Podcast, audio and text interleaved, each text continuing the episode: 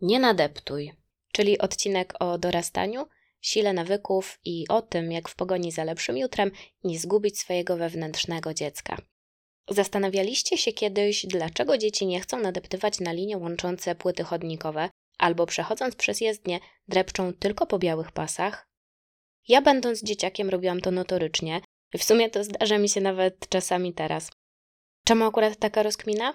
Ostatnio, krocząc dziarskim krokiem do Lidla, pomiędzy jedną a drugą telekonferencją, tutaj Covidzie dziękuję Ci za pracę zdalną, minęłam dosyć mocno sfrustrowaną mamę trzy, może czterolatki. Dziewczynka jak to dziewczynka. Jedną ręką łapała spadające liście, drugą dubała w nosie, a w trakcie tych wszystkich czynności skakała pomiędzy liniami na chodniku, tak żeby broń Boże żadnej nie nadeptąć. Mama ewidentnie nie podzielała entuzjazmu córki, co chwilę upominając ją, żeby się nie wykupiała i szła szybciej.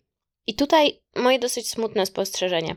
Dorosłość, dorastanie, co to z nami robi? Jak zmienia człowieka, jak zmienia perspektywa naszego postrzegania rzeczywistości? Dlaczego i kiedy gubimy tę dziecięcą radość skakania między chodnikowymi płytami i stajemy się nudnymi, przewidywalnymi dorosłymi?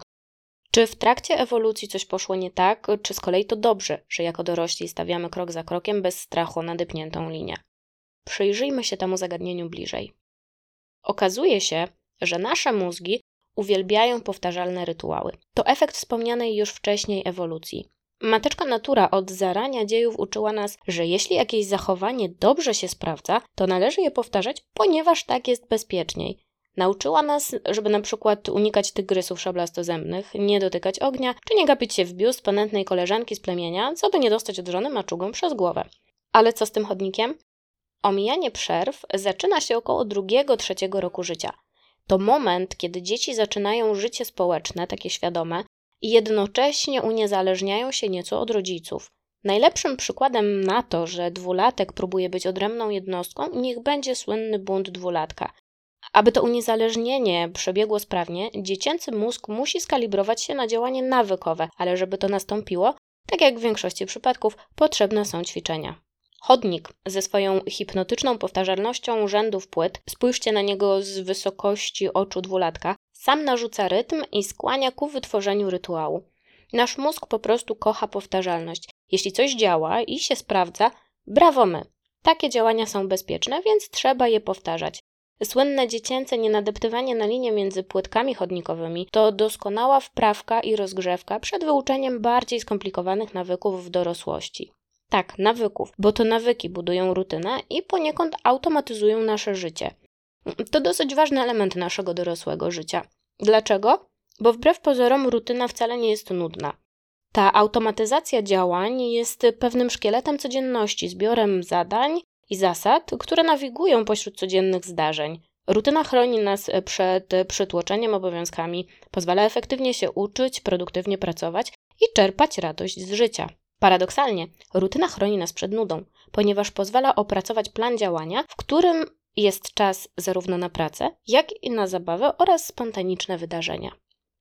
Myśląc o nawyku, mam w głowie czynność, która nie męczy. Oznacza to, że mój mózg robi coś odruchowo, jednocześnie zajmując się innymi sprawami, np. opanowywaniem wszechświata, sięgając do źródeł. Nawyk to faktycznie powtarzalna, półautomatyczna czynność, Według autora książki Siła nawyku, nawyk składa się z trzech elementów. Są to bodziec, procedura i nagroda. Dla trzylatka bodźcem będzie powtarzalność płyt chodnikowych, które wręcz krzyczą do niego omijaj linię między nami. Procedurą będzie skakanie z płyty na płytę, bez nadeptywania na linię, a nagrodą fakt pokonania całego tego odcinka bez nadepnięcia na linię i oczywiście poczucie satysfakcji, które otrzyma finalnie. Dobre i mądre nawyki to doskonały ster życia.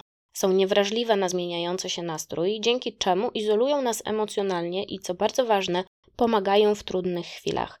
Najprościej ujmę to tak. Dobre nawyki są z nami nie tylko wtedy, gdy nam się chce, tylko są zawsze. Po prostu działają wtedy, gdy nawet my nie chcemy działać. I właśnie o to chodzi. To jest tak jak z oddychaniem. Nie myślimy o tym, żeby zrobić e, wdech, a potem wydech. Po prostu oddychamy. Mówię tutaj o tych dobrych nawykach, bo obok tych dobrych e, istnieją też złe, które niestety mogą zrujnować nam życie i wrócimy do tego później. Jeśli chodzi o dobre nawyki, mm, te, które pomagają nam w życiu, jako ludzie posiadamy poczucie sprawczości, możemy więc kształtować w sobie te dobre nawyki i robić to świadomie. Jak budować nawyki? Pracując nad nimi świadomie, aż zostaną zepchnięte do podświadomości i staną się rutynowym działaniem. Myśląc o tym odcinku, zaczęłam analizować, jakie rutynowe działania przejawiają się w ciągu mojego dnia. I słuchajcie, okazuje się, że jest tego trochę i to zdecydowanie więcej niż nawyków, których byłam świadoma, z których zdawałam sobie sprawę. Takim moim pierwszym nawykiem, który wykonuję od rana, jest ścielenie łóżka. Ja robię to już odruchowo. Tak jakby poukładanie tego bałaganu dawało mi kopa do ogarnięcia dalszej części rzeczywistości. W moim przypadku ścielenie łóżka nie jest czynnością porządkową, może nie stricte porządkową, bo jest to naprawdę coś takiego nawykowego. To jest pierwsza rzecz, którą robię po obudzeniu się, nawet zanim wejdę jeszcze do łazienki. Muszę zaścielić łóżko i to jest dla mnie taki sygnał, że mogę ruszyć dalej z kolejnymi czynnościami. Poza kwestią higieny osobistej, kolejnym nawykiem jest fakt włączania laptopa. Sprawdzam maile. I jeszcze dwa lata temu jednocześnie czytałabym ważne maile, a drugą ręką ogarniała raporty w Excelu. Teraz już tego nie robię. Dlaczego? Bo w którymś momencie zdałam sobie sprawę z tego, że multitasking jest bardzo przereklamowany. Pracowałam w ten sposób i byłam sfrustrowana i przemęczona, miałam ciągłe poczucie, że coś mi umyka. Zmieniłam swoją formę pracy. Jak czytam maile, to czytam maile i odpisuję na nie. Jak zaczynam dłubać raport, wyłączam pocztę na 2-3 godziny i skupiam się tylko i wyłącznie na tym, co mam teraz zrobić. Nie odpisuję na żadne maile, ignoruję je i prawda jest taka, że świat się nie zawalił, a moja efektywność wbrew pozorom wzrosła. Jeśli chodzi o kolejne moje małe nawyki, to na pewno jest to ustalenie dwóch, trzech głównych priorytetów na każdy dzień. I właśnie wstając rano staram się w pierwszej kolejności wykonać zadanie, które jest z mojej perspektywy na dany dzień najważniejsze, a potem w dalszej części dnia rzeczy, które są mniej istotne. Mam wtedy takie poczucie spokoju i świadomość, że nawet jeżeli nie wyrobię się ze wszystkim, to następny dzień zacznę od rzeczy, których nie udało mi się zrealizować dzisiaj, bo jakby wtedy ich ranga wzrasta i nabierają priorytet wykonania ich w pierwszej kolejności. Poza tym Moim nieodłącznym elementem są notatki w telefonie. Jeżeli się czegoś uczę, to zapisuję to w formie papierowej, bo jestem wzrokowcem i moje notatki muszą być wykonane w notesie, żeby szybciej do mnie trafiły. Natomiast pomysły, które zbierają mi się w ciągu dnia, lista zakupów, czy informacja na temat tego, jaką książką jest zainteresowana moja przyjaciółka, a załóżmy, że zbliżają się jej urodziny i chciałabym tę książkę jej kupić, to od razu trafia do notatek w smartfonie, bo z reguły mam go pod ręką i wiem, że jeżeli to tam zapiszę, to mi to na pewno nie umknie. Nie wiem, czy można to rozpatrywać w kategorii nawyku, ale mm, lubię rozmawiać z ludźmi o tym, o czym myślę, nad czym pracuję i jestem otwarta na krytykę. To może brzmi dosyć dziwnie, ale taka konstruktywna krytyka i spojrzenie z zewnątrz pozwala mi wyciągać wnioski i uczy wyłapywania błędów, które popełniam, a tym samym pozwala mi się uczyć i być lepszym człowiekiem. I uważam, że to jest bardzo istotny nawyk. Takie traktowanie krytyki jako czegoś budującego, a nie czegoś, co ma tylko i wyłącznie podciąć nam skrzydła. Staram się też doceniać małe rzeczy. Takie ludzkie, które z pozoru wydają się nieistotne. Na przykład to, że ktoś zrobił dla mnie śniadanie, albo że przyjaciółka pamiętała o tym, że mam wizytę u lekarza i zadzwoniła, żeby zapytać, jak poszło i jak przebiegła rozmowa. Wydaje się, że to są normalne sytuacje, natomiast patrząc na to z perspektywy osoby, która również ma masę problemów na swojej głowie, która również ma ciężki dzień, fakt, że ktoś o nas pamięta, fakt, że ktoś zadzwoni, żeby powiedzieć dobranoc czy spytać, jak minął dzień, jest naprawdę bardzo ważnym i bardzo fajnym elementem codzienności i uczmy się zauważać takie małe rzeczy. Co za tym idzie, budujmy też nawyk doceniania drobiazgów i mówienia o tym, że doceniamy, bo fakt, że doceniamy nie do końca znaczy, że druga strona wie, że doceniamy. Dlatego tak ważne jest mówienie o, tych, o tym docenieniu i o tych drobiazgach. Myślę, że mamy tendencję do tego, że dziękujemy za duże rzeczy, a zupełnie zapominamy, że ta zwykła, szara rzeczywistość składa się z tych małych drobiazgów, które gdzieś tam może nawet w codziennym biegu pomijamy i wierzcie mi, pielęgnując w sobie nawyk rejestrowania tych drobiazgów, dziękowania za nie i doceniania, że one się pojawiają, będziemy mieli dużo, dużo lepszą rzeczywistość i ona będzie dużo bardziej kolorowa, bo na pięć dużych wydarzeń w roku mamy 360 malutkich rzeczy i to właśnie te 360 małych rzeczy buduje naszą rzeczywistość. Jeśli chodzi o listę tych dobrych nawyków, oczywiście ona jest jeszcze dłuższa i można wymienić jeszcze kilka przykładów. Natomiast chciałabym teraz przejść do tego, o czym wspominałam jakiś czas temu.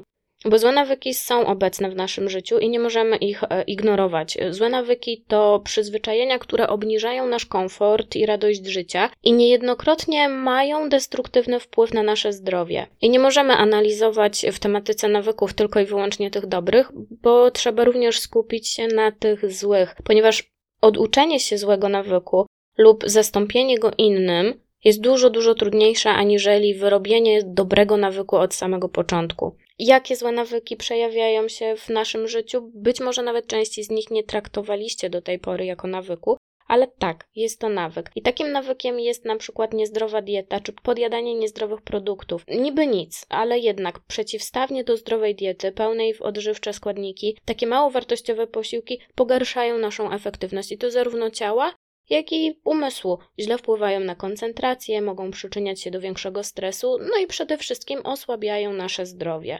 Kolejnym złym nawykiem jest zupełny brak aktywności fizycznej, zwłaszcza jeśli prowadzimy siedzący tryb życia.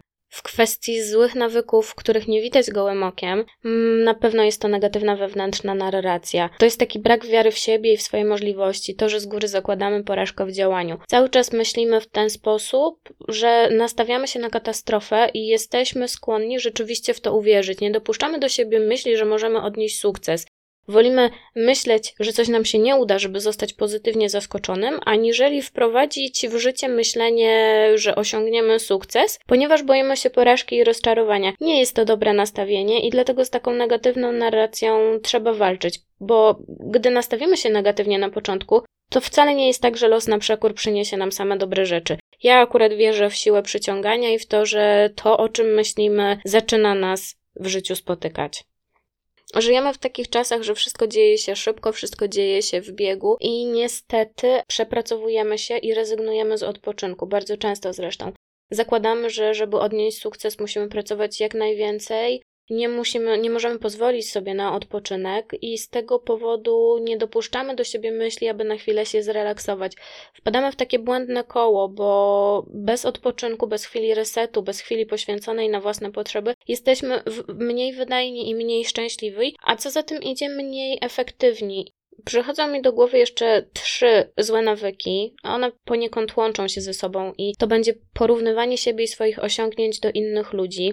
I to zjawisko również może przerodzić się w nawyk, bo często dzieje się tak, że Negatywne porównywanie prowadzi do niechęci wobec osoby, która w naszym mniemaniu jest lepsza od nas, bo ma na przykład lepsze auto czy lepszą pracę, i wyzwala to w nas negatywne emocje, takie jak zawiść czy niskie poczucie własnej wartości. Aby walczyć z tym nawykiem, lepiej skupić się na sobie i swoim rozwoju, bo zawsze będą lepsi i gorsi od nas i nie możemy szufladkować się w kategoriach e, tych gorszych. Musimy dążyć do lepszych, ale miejmy na uwadze to, że nawet jak wyrównamy do tych lepszych, będą jeszcze lepsi od tych lepszych. W związku z czym stawiajmy sobie ambitne cele, ale nie pozwólmy na to, żeby porównywanie stało się naszym nawykiem i naszą obsesją, bo nie przyniesie nam to niczego dobrego. Myślę, że można ten punkt połączyć też z takim nawykiem życia przeszłością i w poczuciu doznania krzywdy. Każdy z nas ma jakąś przeszłość i każdy z nas doznał w życiu jakiejś krzywdy mniejszej lub większej.